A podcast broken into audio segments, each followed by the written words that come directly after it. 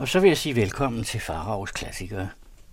Jeg begyndte jo sidste uge at læse op af en novellesamling af Maxim Gorki, den kendte russiske proletarforfatter. Jeg har fundet en øh, novellesamling på hylden. En gammel en fra 1902, tror jeg den er. Ja, det er den. Som hedder Mørke Billeder, og den indeholder noveller fra 1890'erne. Og de handler alle sammen om øh, mennesker på samfundets bund. Og i den, jeg vil læse i dag, der hedder Vennerne, der er de to venner to 20 knægte. Den ene gik under navnet Valsepeter, den anden under navnet Den Forhåbningsfulde. Af profession var de begge 20. De boede i en udkant af byen, i en slags forstad, som på en forunderlig måde var anbragt i en kløft. Brønden, de levede i, var klistret sammen af ler og halvråden træ, som alle de andre, der omgav den. De lignede alle skarndynger, der var læsset af nede i kløften. Det var i de nærmest liggende landsbyer, at vennerne gik på rov, for i byen havde det sine vanskeligheder, og i forstaden hos naboerne var der ikke noget at stjæle. Forsigtige og hensynsfulde var begge fyrene. Redde de et stykke lærred, en kappe, en økse, noget seletøj eller en høne i en eller anden landsby, så besøgte de ikke denne igen i lang tid. Men til trods for deres sneghed kendte bønderne i byens omegn dem dog godt og troede med ved lejlighed at prøle dem ihjel. En sådan lejlighed tilbød sig imidlertid ikke, og uagtet disse trusler, der nu havde varet ved i seks år, var de to venners rygstykker endnu hele. Valse Peter var en mand på hen ved 40 år, høj, men kroget, mager, men muskelstærk. Han gik med sænket hoved, hænderne på ryggen, tog sindige med lange skridt og kiggede stadig til siderne med bekymret sammenknebne, urolige og skarpe øjne. Håret var tæt klippet og hagen glatravet, men det tykke sort-grå soldateroverskæg, som næsten skjulte hans mund, gav hans ansigt et trodsigt og barskt udtryk. Hans venstre ben var kortere end det højre. Det havde vist engang været forredet eller brækket og var på ny vokset sammen. Når han løftede det i gangen, gjorde det ligesom et hop og spjættede sig ud til siden. Det var denne særenhed, der havde skaffet ham navnet Valse Peter. Den forhåbningsfulde var en fem år ældre end kammeraten, ikke så høj, men bredere over skuldrene. Han hostede hyppigt og hult, og hans ansigt, som var bevokset med sort, noget gråsprængt skæg, var sygeligt og gult. Øjnene var store og mørke, og de så så sorgfulde og venlige på alt. Når han gik, trak han læberne sammen, så de kom til at ligne et hjerte, og fløjtede en ensformig, bedrøvelig melodi. Altid den samme. Om skuldrene dinglede et kort klædningsstykke af forskellige farvede pjalter. Det havde vist engang været en vateret jakke. Valsepeter bar derimod en lang grå frakke, der blev holdt sammen om livet med en rem. Den forhåbningsfulde var bonde, hans kammerat søn af en degn, der tidligere havde været opvarter og markør. Man så altid de to sammen, og når bønderne fik øje på dem, udbrød de, tak, der har vi vennerne igen. Nu er det bedst at passe på. Åh, de djævle. Hvornår må de dog engang vil krepere? Men vennerne drejede ned ad en sidevej, mens de holdt skarpt udkig og undgik at møde nogen. Den forhåbningsfulde hostede og fløjtede, og kammeratens ben dansede i luften, som søgte at rive sig løs for at flygte fra sin ejermands farlige vej. Eller de to lå i kornet ved skovbrynet og rådslog om, hvorledes og hvor de skulle stjæle for at få noget at spise. Om vinteren lider endnu ulvene nød, og de er dog bedre udrustet til kampen for tilværelsen end de to venner. Skinmagre, hungrige og onde snuser de om på vejene, og skønt man kan dræbe dem, frygter man dem dog. De har klør og tænder til at forsvare sig med, og hvad det kommer mest an på, deres hjerter kender ikke til medlidenhed. Det er netop det, der er det vigtigste. De for at gå sejrig ud af kampen for livet, må mennesket enten have en særlig god forstand eller et vilddyrs hjerte. Om vinteren var det skralt for vennerne. Ofte gik de om aftenen ud på byens gader og tikkede, i det de søgte at undgå politiets øjne. Det var kun sjældent, at det lykkedes med at stjæle noget. I landsbyerne var det særlig vanskeligt, fordi der var så bitterligt koldt og fordi de satte fodspor i sneen. og alt var også stænget og tilsneet. Næsten alle de om sommeren vundne kræfter satte vennerne til om vinteren i deres kamp med sulten. Måske er der aldrig nogen, der så begærligt har ventet på forårets komme som de to. Og endelig nærmede foråret sig. Kammeraterne, som var udtæret og syge, kryb ud af deres kløft og stirrede glædestrålende ud over marken, hvor sneen for hver dag, der gik, svandt mere og mere hen. Der viste sig brunlige pletter, helt blottede for sneen. Vandpytter, der blinkede som spejle, og begge som rislede mundre afsted. Solen gød sine uennyttige kærtegn ud over jorden, og vennerne varmede sig i den stråler, mens de talte om, at nu ville jorden da snart være så tør, at de kunne gå rundt i landsbyerne og skyde. Ofte vækkede den forhåbningsfulde, som led af søvnløshed, ganske tidlig om morgenen sin ven med det udråb. Hej du, se at komme op. Roerne er der. Er roerne kommet? Ja, det vil Gud. Kan du ikke høre, hvor de skriger?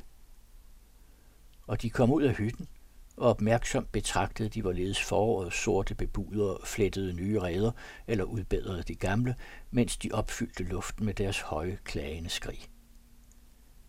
Ja, efter dem kommer lærkerne, sagde den forhåbningsfulde, og gav sig til at reparere det gamle halvrødne fuglenet. Og lærkerne kom, og vennerne gik ud i marken og satte deres net op, der hvor sneen var smeltet. Gennemblødte og tilsmussede gennemkrydsede de marken, og jo de forsultne og trætte fugle, som søgte efter æde på de fugtige bare pletter, ind under nettet. Når de havde fanget nogen, solgte de dem for, for 5 til 10 kopek stykket. Så kom nellerne frem, dem samlede de og slæbte til torvs, hvor de fik dem afsat hos grøntkonerne. Næsten hver dag i foråret bragte dem en ny og men beskeden fortjeneste. De forstod at udnytte alt. Gæslinger, syre, champignon og jordbær. Intet undgik den. Havde der været soldater til skydeøvelser, så gennemrådede vennerne efter en skydning voldene for at finde blykuglerne, som de så solgte til 12 kopek for pundet. Alle disse forskellige artede beskæftigelser frelste dem jo nok for at dø af sult, men på den anden side var det yderst sjældent, at indtægten af dem var tilstrækkelig til at lade dem føle nydelsen af at være mætte og at have en mave, der var stoppet med mad, som skulle fordøjes. Det var en gang i april måned, på den tid, da knopperne på træerne begyndte at svulme, da skovene ligger i en blålig dis, og græsset på de fede, brunlige, soloverstrålede marker begynder at pipe frem – at vores to venner marcherede ud af landevejen, i det de passerede og røg cigaretter, som de selv havde rullet af bund tobak. Nu din hoste bliver værre og værre, sagde Valse Peter til kammeraten. Ah, blæse vær med den. Når solen bare vil skinne og give mig varme i kroppen, så lever jeg nok op igen. Hm. Eller måske var det rigtigt, om du gik til sygehuset. Ah, ved du hvad? Hvad skulle jeg der? Er det meningen, at jeg skal krepere, så kan jeg vel nok gøre det uden dit hjælp. Ja, det kan der være mening i. De gik i birketræernes fine mønstrede skygger. Spåene kvidrede lystigt omkring dem. Ja, du begyndt at gå så dårligt, bemærkede Valse Peter efter at tide i nogen tid. Det, det er fordi, jeg er ved at kvæles, forklarede den forhåbningsfulde. Luften er nu så tyk og fugtig og fed, jeg har besvær med at søge den. Han stoppede op og gav sig til at hoste. Valse Peter stod ved siden af ham, dampede på sin cigaret og så tvivlrådet på ham. Den forhåbningsfulde rystede under hosteanfaldet, mens han trykkede hænderne mod brystet. Hans ansigt var blevet helt blåt. Det var en svær omgang, og en apparatet fik der, sagde han, da hosten var hørt op. Og de gik videre. Nu er vi snart i Mohina, begyndte værelse Peter efter at have kastet sin cigaret og spyttet. Vi lister os gennem baggårdene, og kan måske der redde et eller andet. Og så går vi gennem skoven til Kusanshika, drejer så af til Markova og derfra hjem. Jamen, det bliver en tur på 30 værst, sagde den forhåbningsfulde. Ja, hvad har det at sige, når vi da ikke går helt forgæves? Til venstre for vejen strakte skoven sig. Den så sort og trist ud. Ikke så meget som en grøn plet, der kunne fryde øjet. Ved skovbrynet gik en lille lodden og forpjusket hest. Den sider var slunkne, og ribbenene tegnede sig på dens krop som båndene på en tønde. Kammeraterne stansede og så længe på, hvorledes den langsomt flyttede sine ben, bøjede mulen mod jorden og afgnavede de visnede græsstrå, som den omhyggeligt tykkede med de gamle gule tænder. Den er nok også blevet med, bemærkede den forhåbningsfulde. Hua, hua, valse Peter lokkede for den. Hesten så op på ham, rystede afvisende på hovedet og sænkede det ned mod jorden.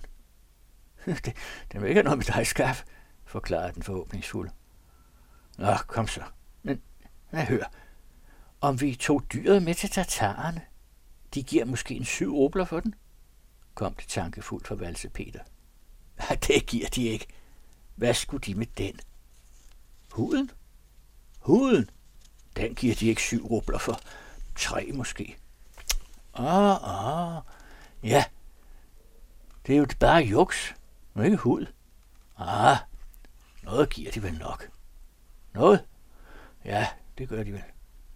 Valse Peter så på kammeraten, stansede og spurgte. Nå? Ja, det bliver forbandet vanskeligt, svarede den forhåbningsfulde noget vagt. Ja, hvad skulle det i grunden være i vejen? Ah, disse spor. Jorden er fugtig, man vil let kunne følge os. Jamen, vi kan give den sivsko på. Åh oh, ja, ja, som du vil. Lad gå. Vi kan trække den ind i skoven og i kløften afvente natten. Når det er blevet mørkt, så trækker vi den til tatarerne. Det er kun tre værst. Ja, ja. Den forhåbningsfulde gjorde kast med hovedet. Skal vi forsøge? Når sådan en stik due flyver lige oven på os, ja, bare det ender godt. Hvorfor skulle vi ikke klare den? spurgte Valse Peter bevidst.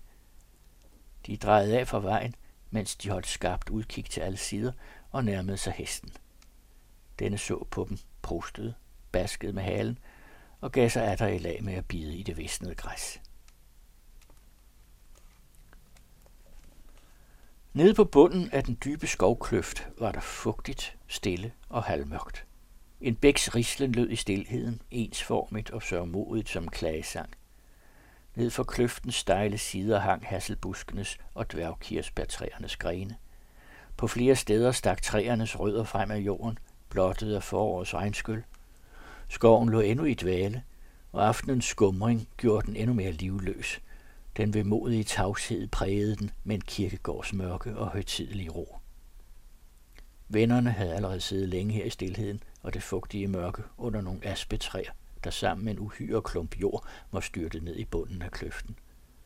Et lille bål brændte klart foran dem.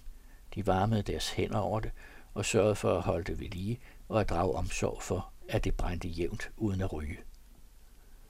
Tæt ved dem stod hesten.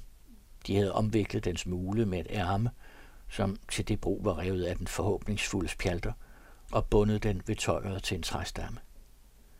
Den forhåbningsfulde sad på hug foran bålet og stirrede tankefuldt ind i ilden, mens han fløjtede på sin melodi.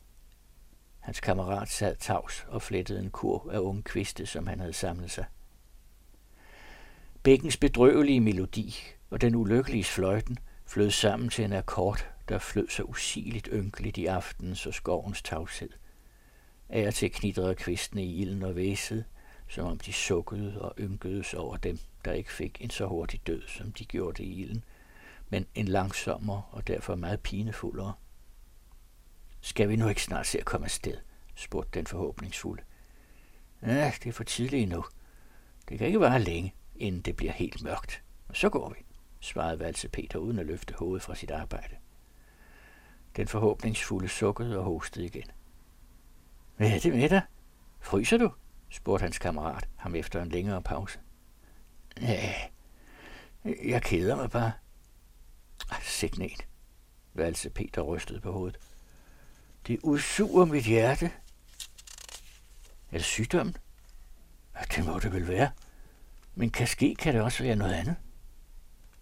Valse Peter tav lidt, så sagde han, du skal ikke tænke. På hvad? Ja, på noget som helst. Ser du, den forhåbningsfulde blev pludselig livlig. Jeg kan ikke lade være med at tænke. Nu ser jeg for eksempel på hesten, og så, og så kommer jeg absolut til at tænke på, at jeg selv har haft sådan en. Et grimt øje er den, men øh, i en fattig bedrift er den nummer et. En gang havde jeg oven to. hvor jeg sled i det på den tid. Men hvad fik du så ud af det? spurgte Valse Peter, kort og udeltagende. Den forhåbningsfulde kastede en håndfuld brækkede kviste ind i bålet og gav sig til at jagtage, hvorledes knisterne fløj til værs og slukkedes i den fugtige luft. Tit missede han med øjnene, og ofte rynkedes hans pande. Så vendte han øjnene hen imod hesten og så længe på den. Den stod ubevægelig med dybt sænket hoved, som var den gravet ned i jorden. Det er nødvendigt at se ganske nøgteren på sagerne, sagde Valse Peter indpræntende. Vort liv er kun fra hånden til munden. Har vi mad, er det godt. Har vi ikke, kan vi klønke lidt. Og så hold op. Men så snart du begynder, det er helt vemmeligt at høre på. Det må være, fordi du er syg. Ja, det må du vist, svarede den forhåbningsfulde. Men lidt efter tilføjede han, eller måske kommer det af et forfølsomt hjerte. Ja, se, det kommer naturligvis af sygdom, bemærkede Valse Peter kategorisk. Han bed en gren over med tænderne og slog ud i luften med den, så den vinede og sagde, Se, jeg er rask, jeg fejler ikke noget af den slags. Hesten flyttede på benene. En gren knirkede. Fra skrænten rullede nogle jordklumper ned i bækken, som lukkede sig boblende over dem, i det den blandede nye toner ind i sin ensformige melodi. Så fløj to fugle op et sted, og jo uroligt pipende hen over kløften. Den forhåbningsfulde så efter dem og sagde sig stille. Hvad var det for fugle? Stære har ikke noget at gøre i skoven. De holder sig til, hvor der er mennesker. Ja, det er nok drosler. Det kan vist ikke være andet. Nå, måske dog korsnæb, sagde altså Peter. Ej, det er for tidligt for korsnæb. Og så holder de også til i fyrskoven. Her er der ikke noget for dem. Nej, det må være drosler. Bare blæse vær med det. Ja, naturligvis, sagde den forhåbningsfulde og sukkede tungt. Arbejdet skred hurtigt frem for Valse Peter. Han havde allerede flettet bunden og var nu i færd med siderne.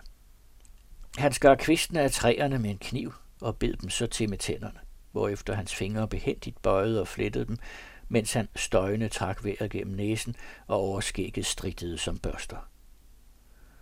Den forhåbningsfulde så snart på Valse Peter, snart på hesten, der var ligesom forstemt over situationen. Så så han op mod himlen, der næsten var mørk som natten, uden stjerner. Bunden vil savne sin hest, begyndte han med en besynderlig stemme. Den er borte, og han vil søge den alle vegne, men hans lille hest er sporløst forsvundet. Hvordan kommer du dog på det? spurgte Valse Peter bøst. Jeg kom bare til at tænke på en historie, sagde den forhåbningsfulde spat. Hvad er det for en? Ja, noget lignende. Ja, det var også en, som stjal en hest fra en bonde. En stor kopperejet fyr, som hed Michael. Nå, og så? Ja, man stak af med den. Den græssede ude på vintersæden, og væk var den. Da Michael havde forstået, at han havde mistet sit hest, klaskede han om på jorden og gav sig til at hyle. Åh, du min bror, må han dog hylde. Han faldt om, som om han havde brækket et af sine ben. Nå, og så? Ja, længe blev han ved med at hyle. Jamen, hvad kom det i grund dig ved? Under kammeratens krydsforhør flyttede den forhåbningsfulde sig længere bort fra ham og svarede frygtsomt. Nå, det var bare sådan, jeg ved ikke, men nu kommer jeg til at mindes det, for uden en hest er det rent galt for en bondemand. Nu skal jeg sige dig noget, sagde Valse Peter strengt, i det han så stift på den forhåbningsfulde. Hold op med det. Den slags snak fører ikke til noget. Forstår du? Denne Michael, hvad rager han dig? Nå, men øh, det gjorde mig dog ondt for ham, svarede den forhåbningsfulde og trak på skuldrene. Ondt? Også er der som en ingen, der ynkes over. Ah, så lad os ikke snakke om det. Nå, så holder vi mund. Men nu må vi snart se at komme afsted. Snart? Ja. Den forhåbningsfulde rykkede sig hen til bålet, purrede op i det med en kæp og skottede hen til Valse Peter, som på ny havde fordybet sig i sit kurvemageri. Så sagde han frygtsomt og bedende, skal vi ikke heller lade være. I sikken en nederdrægtig natur, du har, udbrød Valse Peter bekymret. Ja, ved du hvad, sagde den forhåbningsfulde indtrængende. Tænk en gang over, hvor farligt det er. Hen med fire vers skal vi trække afsted med den, og så vil tatarerne måske slet ikke købe den. Hvad så? Ja, det bliver min sag. Ja, ja som du vil. Men jeg tror nu, at det vil være bedre at lade den løbe. Sådan et skelet, den her. Valse Peter svarede ikke, men hans fingre bevægede sig hurtigere. Hvad tror du, vi ville få for den, hvis vi kunne få noget? Vedblev den forhåbningsfulde påståelig. Nu er det den allerbedste tid på dagen. Det bliver straks mørkt. Så kunne vi gå langs med kløften lige op til Dubenki. Du skal se, der kunne vi måske snuppe os en god bid. Den forhåbningsfulde snakken sammen med bækkens rislen forstyrrede den flittige valse Peter. Han tav med samme bitte tænder, og af lutter irritation kom han til at knække grenene mellem sine fingre. Nu plejer konerne læret. Hesten sukkede og blev urolig. Den så i halvmørket endnu mere vandskabt og ynkelig ud. Valse Peter kiggede hen på den og spyttede ind i bålet. Nu er hønsene også ude, og kærerne fulde af gæs. Er du ikke snart færdig, dit bedst? spurgte Valse Peter ondt. Gud dog, bliv dog ikke vred, Stepan. Lad det øj gå af helvede til, det er min oprigtige mening. Har du måske fået noget æde i dag? råbte Valse Peter. Nej, nej, svarede den forhåbningsfulde, helt forskrækket over hans hissighed. Nå, så kan fanden tage dig. For mig gerne. Den forhåbningsfulde så tavs hen på kammeraten. Den havde samlet sine kviste sammen i et lille bund og snøftede vredt. Bålet kastede sit lys hen over hans røde og vrede ansigt med det børsteagtige overskæg. Den forhåbningsfulde vendte sig bort og sukkede dybt. Jeg siger dig, jeg er lige glad. Gør som du vil, sagde Valse Peter arigt og hæst. Nå, sådan, lød det sagde for den forhåbningsfulde. Ja, bliver du sådan ved, forstår du, så passer mit selskab dig vist ikke. Lad det derfor være nok nu. Ja, ja, ja da, du løjerlige menneske. Ikke et ord mere. Den forhåbningsfulde krympede sig og hostede, og da anfaldet var forbi, sagde han med besvær, ved du, hvorfor det mest var? Fordi det er så farligt med den. Hold mund, råbte Valse Peter vredt. Han kastede knippet af kviste over skulderen, tog den halvfærdige kur under armen og rejste sig. Den forhåbningsfulde rejste sig også, så på kammeraten og gik langsomt hen mod hesten. Hva, hva, god hest. Du skal ikke være bange. Hva, hva, så kom der. Nå, gå nu, din nar. Valse Peter så på, hvorledes kammeraten havde travlt med hesten, og at han viklede kluden af den smule. Den barske tyvs overskæg strittede af utålmodighed, og han råbte vredt, så kom dog for pokker. Nu kommer jeg, svarede den forhåbningsfulde. Og borerne sig gennem buskasset gik han langs med kløften midt i nattens mørke, som fyldte den lige til randen. Hesten fulgte efter dem.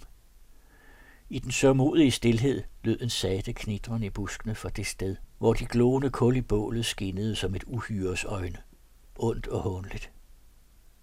Månen stod op. Dens klare skin lyste op i kløften. Overalt faldt der skygger. Men denne belysning gjorde skoven endnu tættere og stilheden endnu større. Birketræernes hvide stammer tegnede sig, forsølvede af månens stråler, på den mørke baggrund af e og elm og krat som ranke vokslys. Vennerne skred med besvær fremad langs af kløften. Snart gled deres fødder, og snart stak de fast i sølet.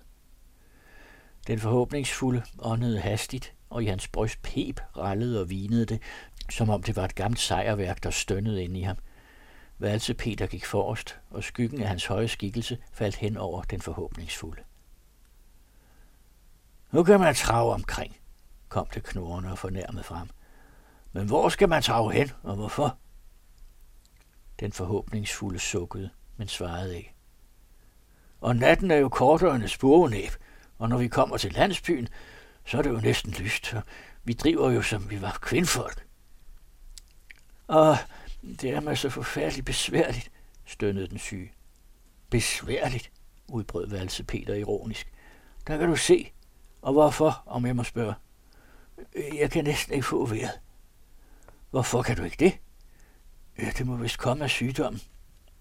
Ej, du lyver. Nej, det er fordi, du er dum. Ja, ja, så er det vel det, indrømmede den forhåbningsfulde sagt mod. Han ville sige noget mere, men så kom der igen et hosteanfald.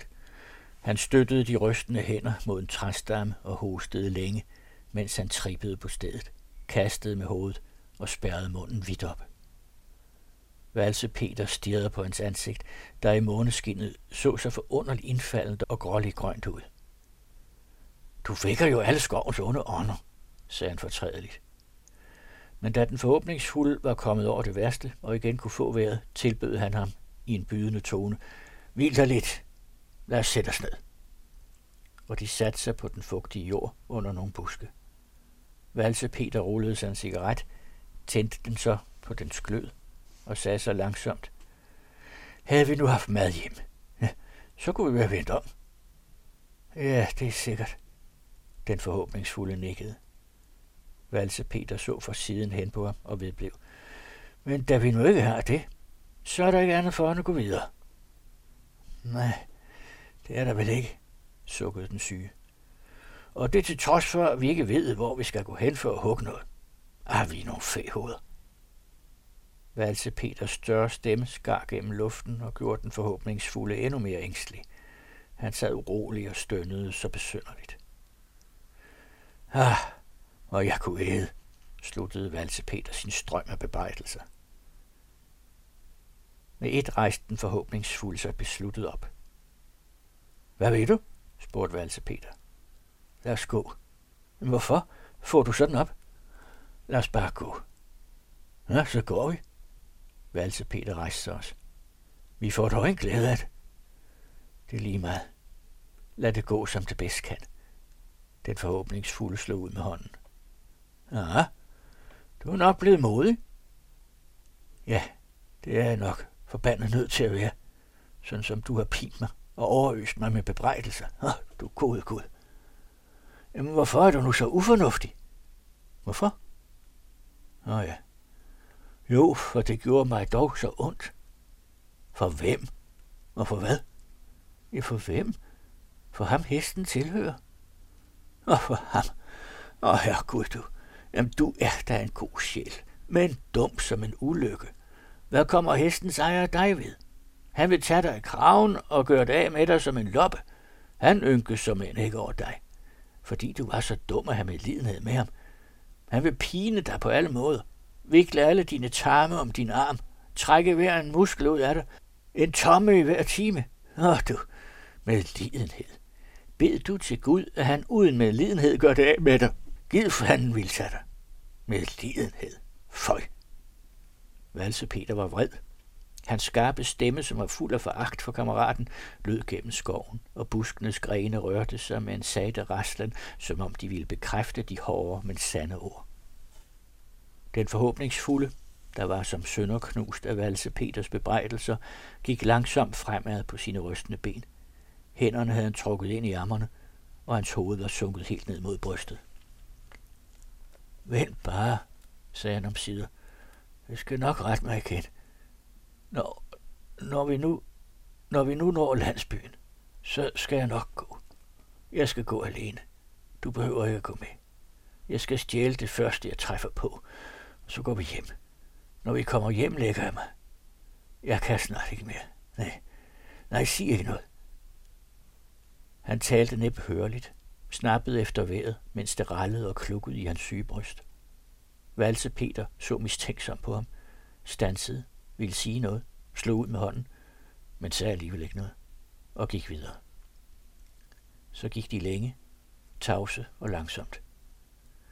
Et sted nær ved galede hanerne, en hund tude, så lød sørmodige toner fra den fjerne landsbykirkes klokker gennem luften og druknede i skovens dybe tavshed.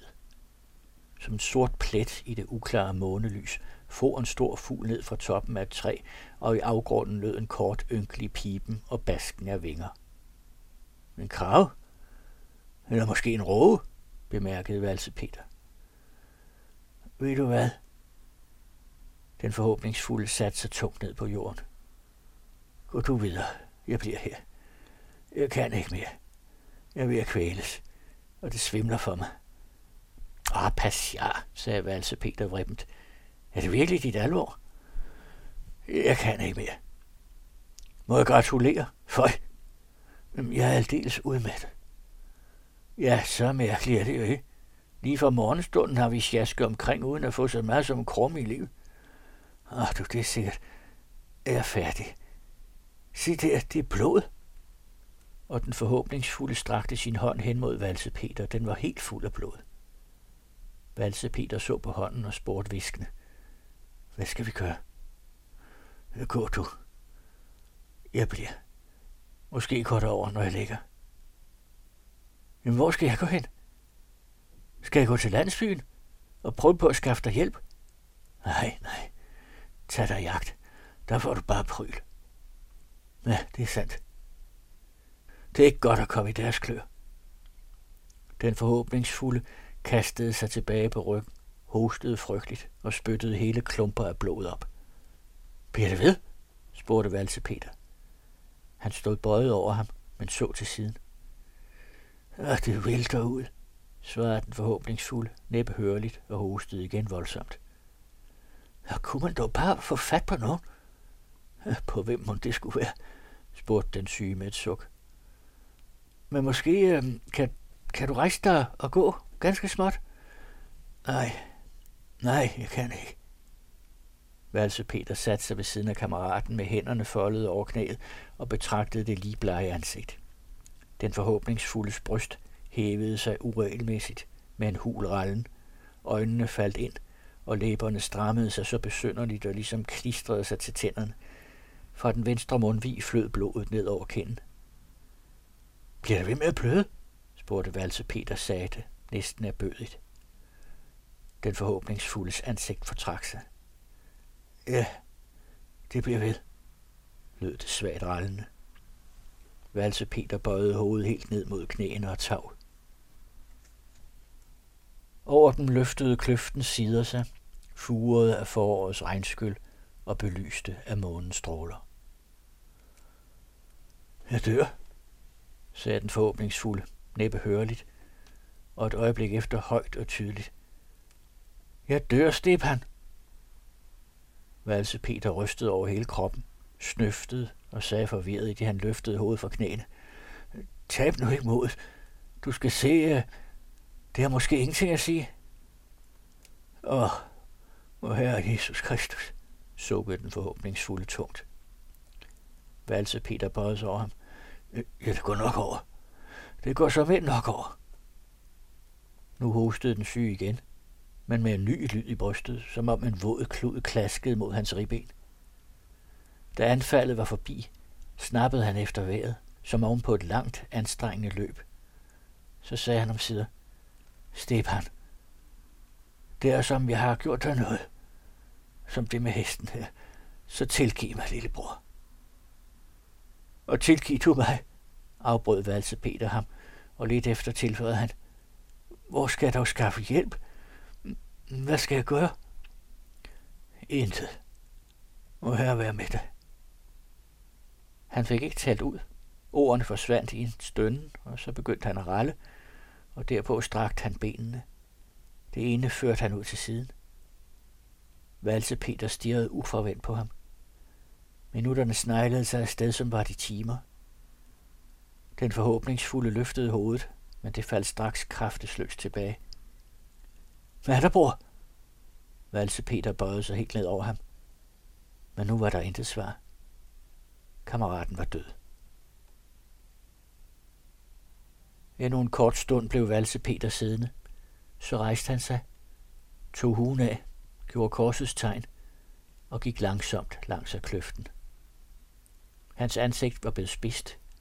Brynene og overskægget strittede som børster, og han trådte så fast i jorden, som om det var for at straffe den. Dagen begyndte at gry. Himlen var grå og trist, og den knugende stilhed herskede stadig i kløften. Men nu lød en raslen. Det var vist en klump jord, som rullede ned ad skrænten. En roe vågnede og fløj for skrækket skrigende bort. Så pep en mejse. I kløftens fugtige, kolde luft levede lyden ikke længe. De fødtes og døde med det samme.